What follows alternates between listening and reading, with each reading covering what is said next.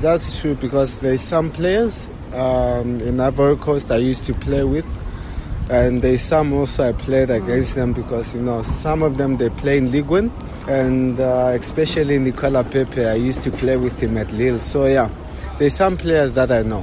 Yeah, Pepe is is a very good player. He's very very good. He's fast. He's technically uh, you know quick. Uh, yeah, I know him and I've played like uh, a year with him, and uh, I know his quality, and that's what I've been uh, you know I'm gonna tell um, the the center backs and uh, where to be careful and uh, where to look at him. But the coach is doing that uh, very um, good. He's doing a good job and he's telling uh, you know our defense and everyone to be careful. Individually, you know, the players obviously they they're very good because some of them they play in you know big leagues, uh, Premier League, uh, Ligue 1, and individually they're good. But uh, you know, our football it's all about team sport.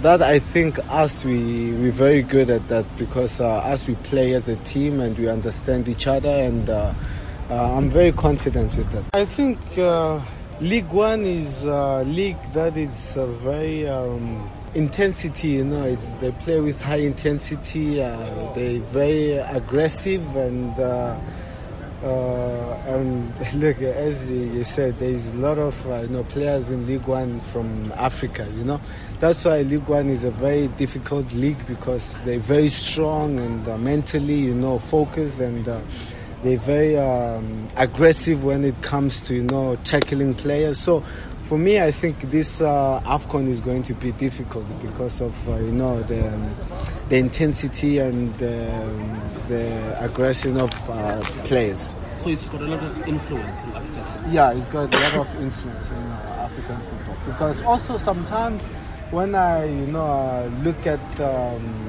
the games when I'm not playing, when I just look at the games and I see how they play, it's it's very very aggressive and uh, intensity is very high.